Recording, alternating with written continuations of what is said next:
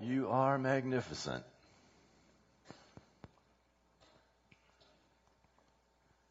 You are truly magnificent. I think some people have some trouble accepting those words. They're hard for you to hear.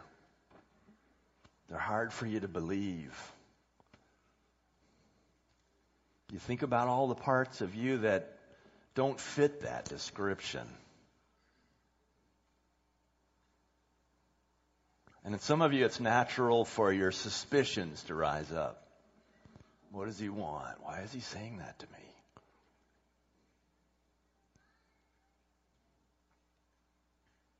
You are magnificent.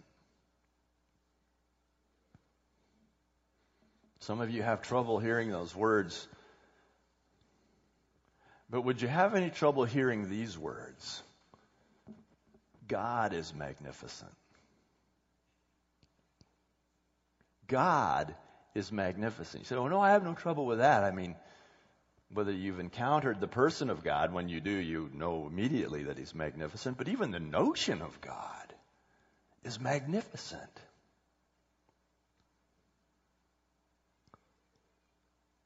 So if you struggle with the words, you are magnificent, but don't struggle with the words that God is magnificent, then I have unbelievably good news for you today.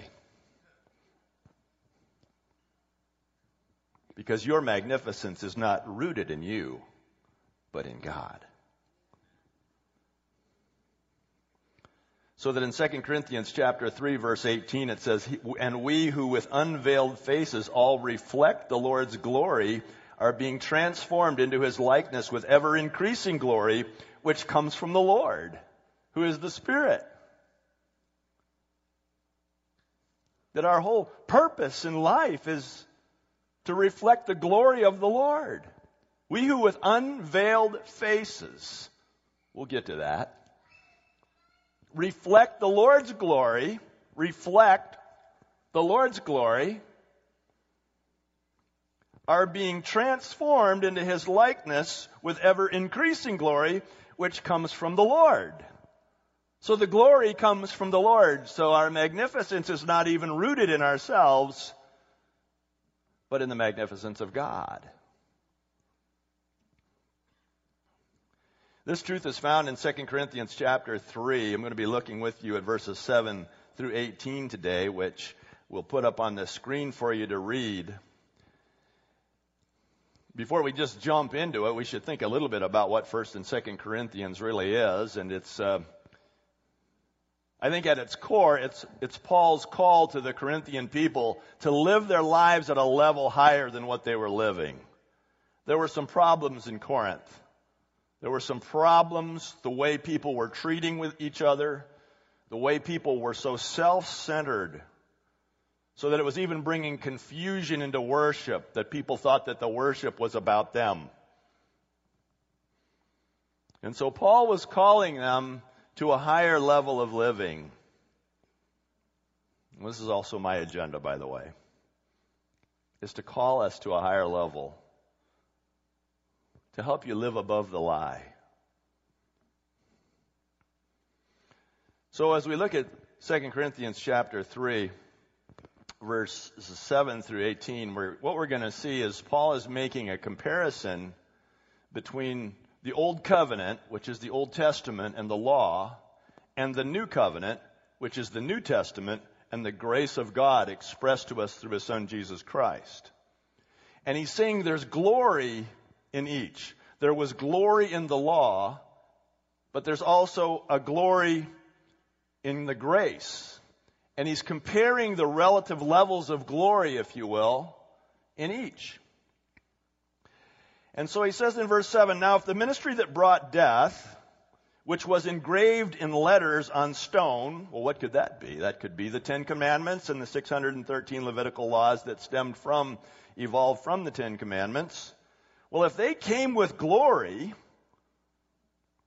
so that the Israelites could not look steadily at the face of Moses because of his glory. So when Moses came down off the mountain with the tablets, he was radiant. He was reflecting the glory of God, and they couldn't look at him. So he says, well, if that happened with the ministry that brought death, meaning the law, because of its glory, fading though it was, will not the ministry of the Spirit be even more glorious?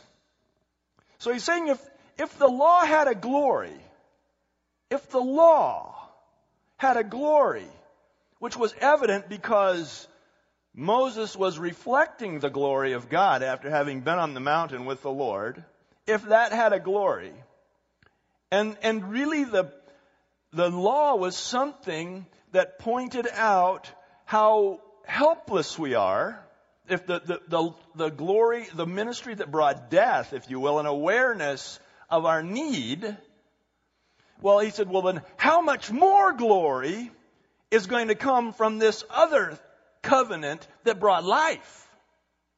So he's beginning to make a comparison. And then we move on to verse 9, and he says, If the ministry that condemns men is glorious, how many of us feel condemned by the law? I know I do. And the Bible says that if we've, if we've stumbled in one point of the law, we've, we've broken the whole law. I'm cooked. I'm done. It's hopeless for me if all there is is the law. It's hopeless. And, and so he says, if the ministry that condemns men is glorious, because even that had a glory, If the ministry that condemns men is glorious, how much more glorious is the ministry that brings righteousness? Because Jesus Christ and his shed blood on the cross brings us righteousness. This ministry showed us that we have no righteousness. That our righteousness is as filthy rags. That we can't pull it off. And so God sent His own Son, Jesus Christ, to be righteousness for us, so that the book of Romans says, and now a new righteousness, apart from the law, it says, has been made known to us through His Son, Jesus. And so He says, if this ministry that condemns us had a glory, how much more glory is going to be in this ministry that brings us righteousness? You following? Say yes. Okay. He says, for what was glorious has no glory now in comparison with the surpassing glory.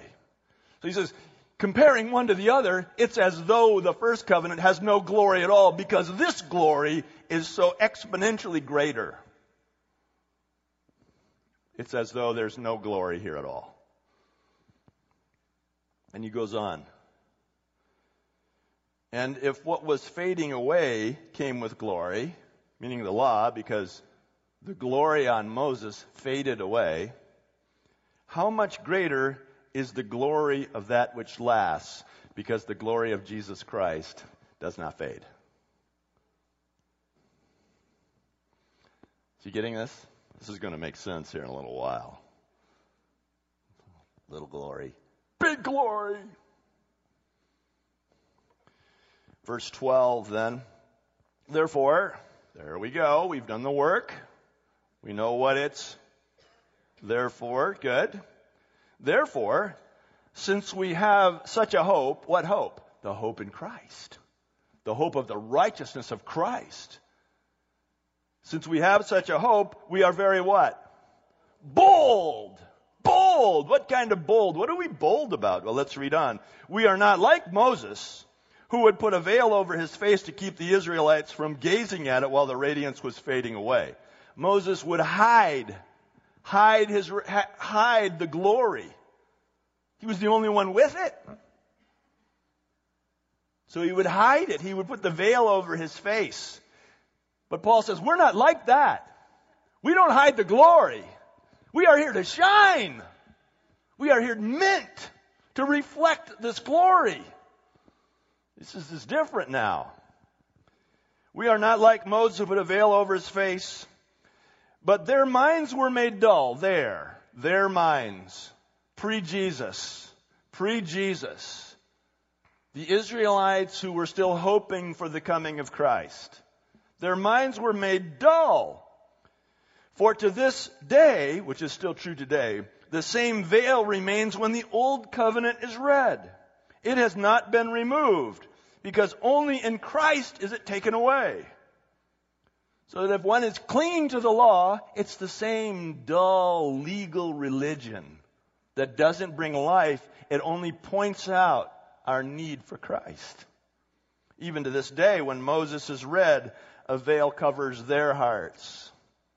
He's comparing believers to the Israelites, to the Jews who had not accepted Christ as the fulfillment of Messiah. Verse 16, the scenery changes. But whenever anyone turns to the Lord, have you turned to the Lord? Hello? Have you turned to the Lord? Okay, well, let's see what happened when you turned to the Lord. You were living under the law, you were trying to get it all together, wasn't working, you were just becoming more and more aware of how helpless you are to pull this off. But whenever anyone turns to the Lord, the veil is taken away. Something is removed. Now the Lord is the Spirit, and where the Spirit of the Lord is, there is freedom. Listen to that. Where the Spirit of the Lord is, there is freedom. How do you know if you're coming along in Christ? You're becoming free. The invitation to follow Christ is not an invitation into a legalistic religion. It's a life of freedom in Christ.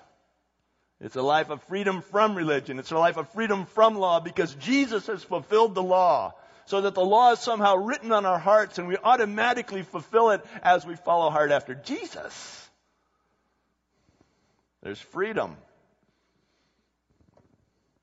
And we, now we can see what this means, who with unveiled faces, the veil's gone, with unveiled faces, all reflect the Lord's glory, boom, His magnificence, are being transformed into His likeness with ever increasing glory Remember last year, last week, I, I, I introduced that word again, sanctification. This is the process of being transformed into the ever increasing image of God. More and more glory shining off of us. Magnificent. We're being transformed into His likeness with ever increasing glory, which comes from the Lord, who is the Spirit. So our magnificence is not even rooted in ourselves but it's rooted in the activation of the image of God in us. So it's the magnificence of God that reflects off of us. Is this making sense to anybody? You know, I think the lights off has a purpose, but I can't see what you're thinking.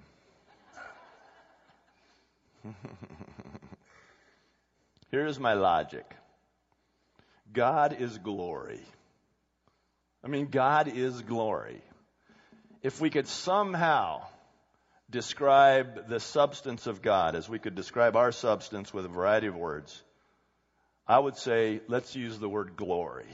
This is the substance of what God is. He's glory. He is the source of glory. Hebrews chapter 1 verse 3 says that the Son, meaning Jesus, is the radiance of God's glory and the exact representation of his being, sustaining all things by his powerful hand. That the Son Jesus is the radiance of God's glory.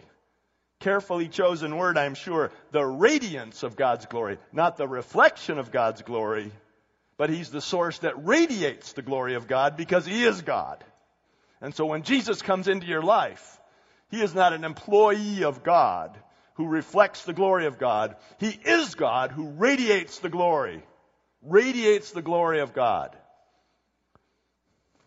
Some of you have been fortunate to be in some of those settings of people who pray and fast and fall before God, and the glory of God is revealed. It's an unforgettable thing. But the Son is the radiance, the radiance of God's glory. So God, essentially, at his core, is glory.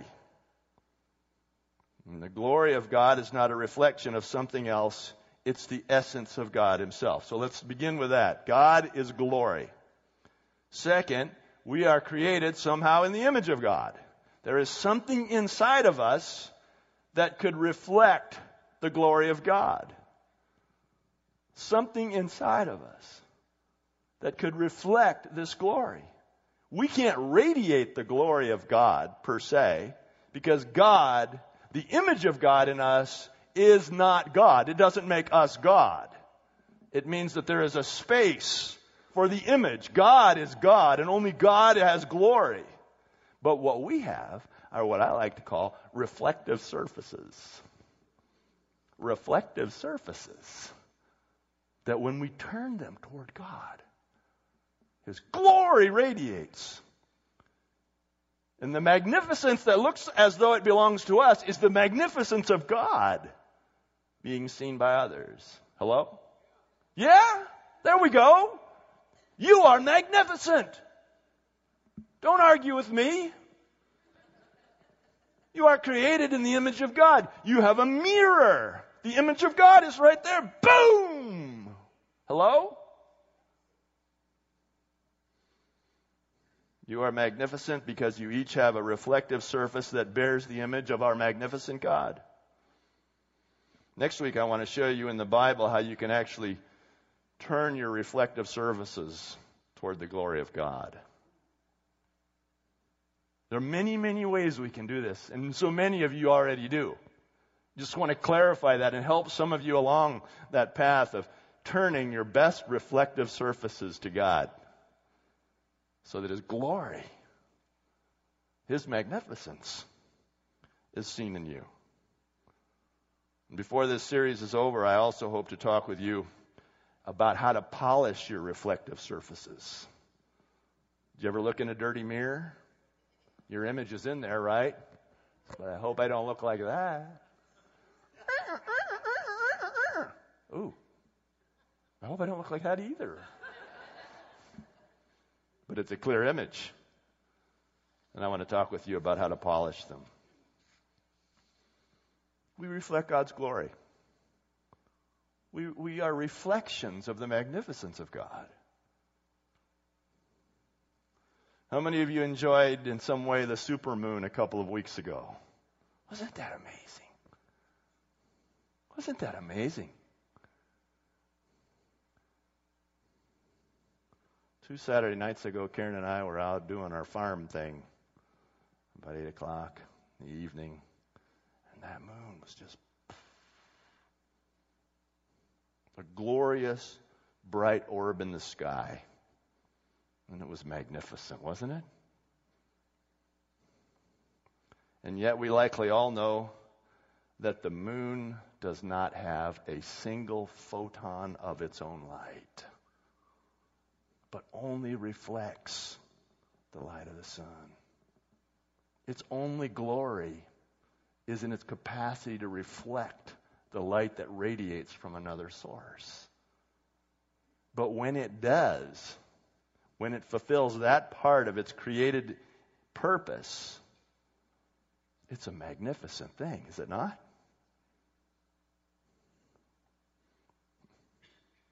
Well, you are magnificent. Because you have a reflective surface. Oh, I'm not magnificent. Yes, you are. Uh huh because you have a reflective surface that, when polished, when the veil is lifted, whew, encounter the glory of God will be reflected to those around you. This morning, I want to close by taking some time to help you break the lie.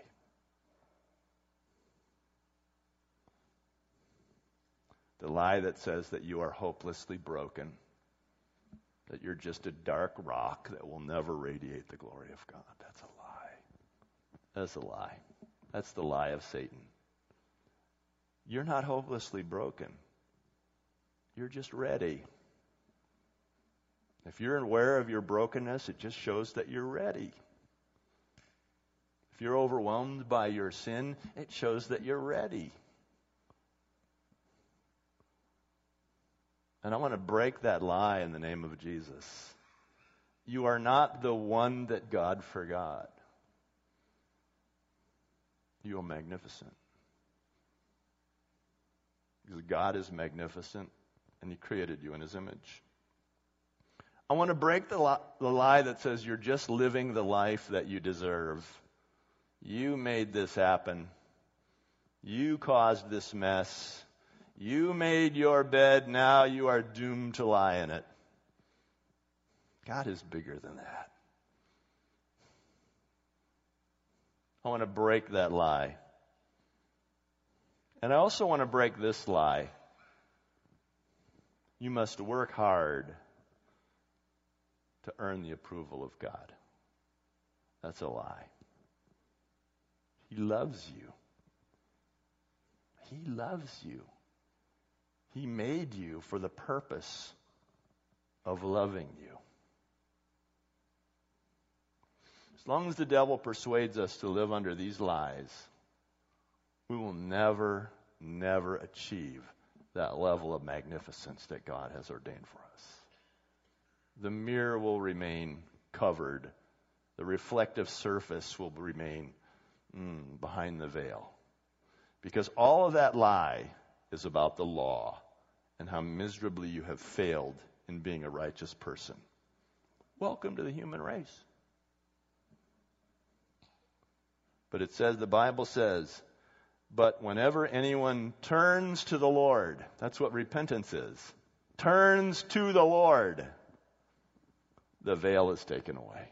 Would you just turn in your hearts to the Lord this morning? Would you just turn from your sin and turn from a preoccupation with your failure, from the bed that you have made in which you are lying? Would you just turn from that for a moment? Just turn from it and turn to the Lord. The Lord who says, I love you. The Lord who says that God demonstrates his own love for us in this, that while we were yet sinners, Christ died for us. The Lord who said, For God so loved the world that he gave his only Son. And in the name of Jesus, I break the power of that lie, and I say to you, Satan, shut your mouth. And I speak as one who is seated with Christ in the heavenly realms by his work by His glory, by His righteousness. And right now I receive from Him the power to say to you, you are free in Christ. And where the Spirit of the Lord is, there is freedom. And I break the bondage that the lie has created in your life. Come, Lord. Come, Lord, and shine the light of your love onto us. Send the cockroaches running for cover. I break the lie of Satan today in the name of Jesus.